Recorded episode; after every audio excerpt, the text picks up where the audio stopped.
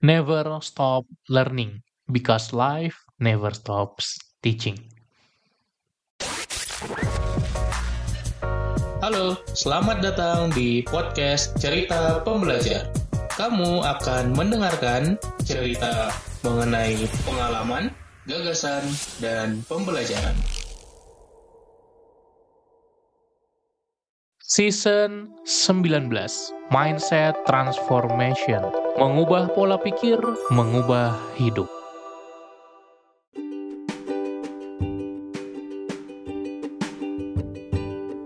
Jangan berhenti belajar karena hidup tak pernah berhenti mengajar.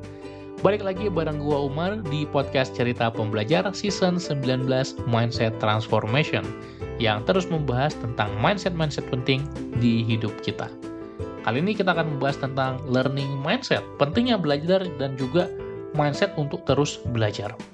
Ada satu alasan kenapa gue bikin nama akun Instagram gue pembelajar produktif yang akhirnya menjadi nama brand dan berbagai sosial media account gue pakai nama pembelajar produktif itu. Kenapa? Karena gue ngerasa gue adalah seorang pembelajar. Dulu tagline gue, pelajar, pengajar, pembelajar. Karena waktu itu gue masih student ya, masuk S1, masuk S2, jadi gue pelajar. Gue juga pengajar waktu itu, tapi intinya gue adalah seorang pembelajar. Apa itu? Orang yang terus belajar. Kita harus punya mindset lifelong learning.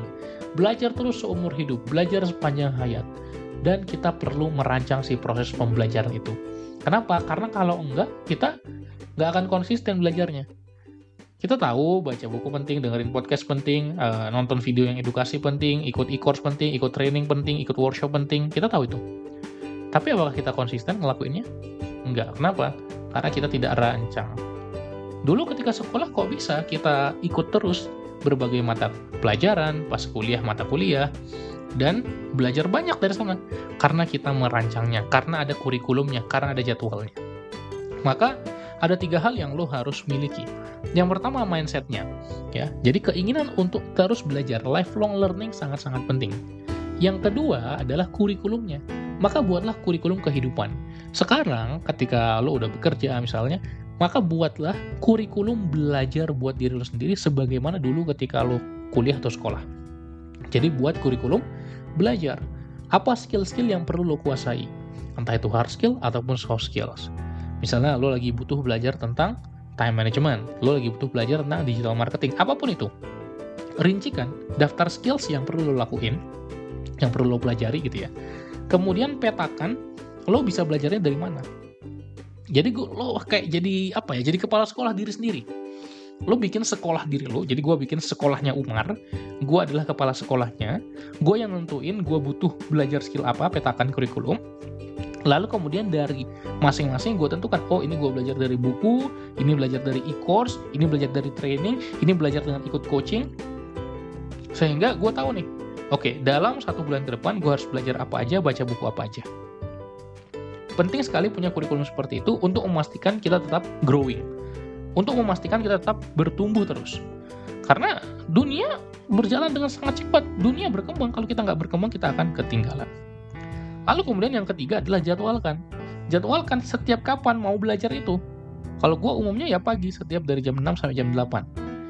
Jadi biasanya sampai jam 7, maksimal banget sampai jam 8. Gue bisa punya waktu untuk setengah jam baca buku dan setengah jam nonton online course. Itu udah sangat cukup cuy. Jadi lo punya waktu sekolah tiap hari. Lo masuk sekolah tiap hari, tapi nggak perlu dari pagi sampai siang atau sore. Cukup sejam aja sehari, cukup setengah jam aja sehari. Apa jadwalnya? Nah, di situ ada matkulnya. Oke, matkulnya adalah tentang uh, bisnis. Cara belajarnya apa? Baca buku 30 menit. Nah, kita juga yang pilih siapa gurunya, siapa dosennya. Yang ngajarin kita. Tentu saja ngajarin itu nggak harus ngajarin langsung. Seperti kelas di kampus dulu.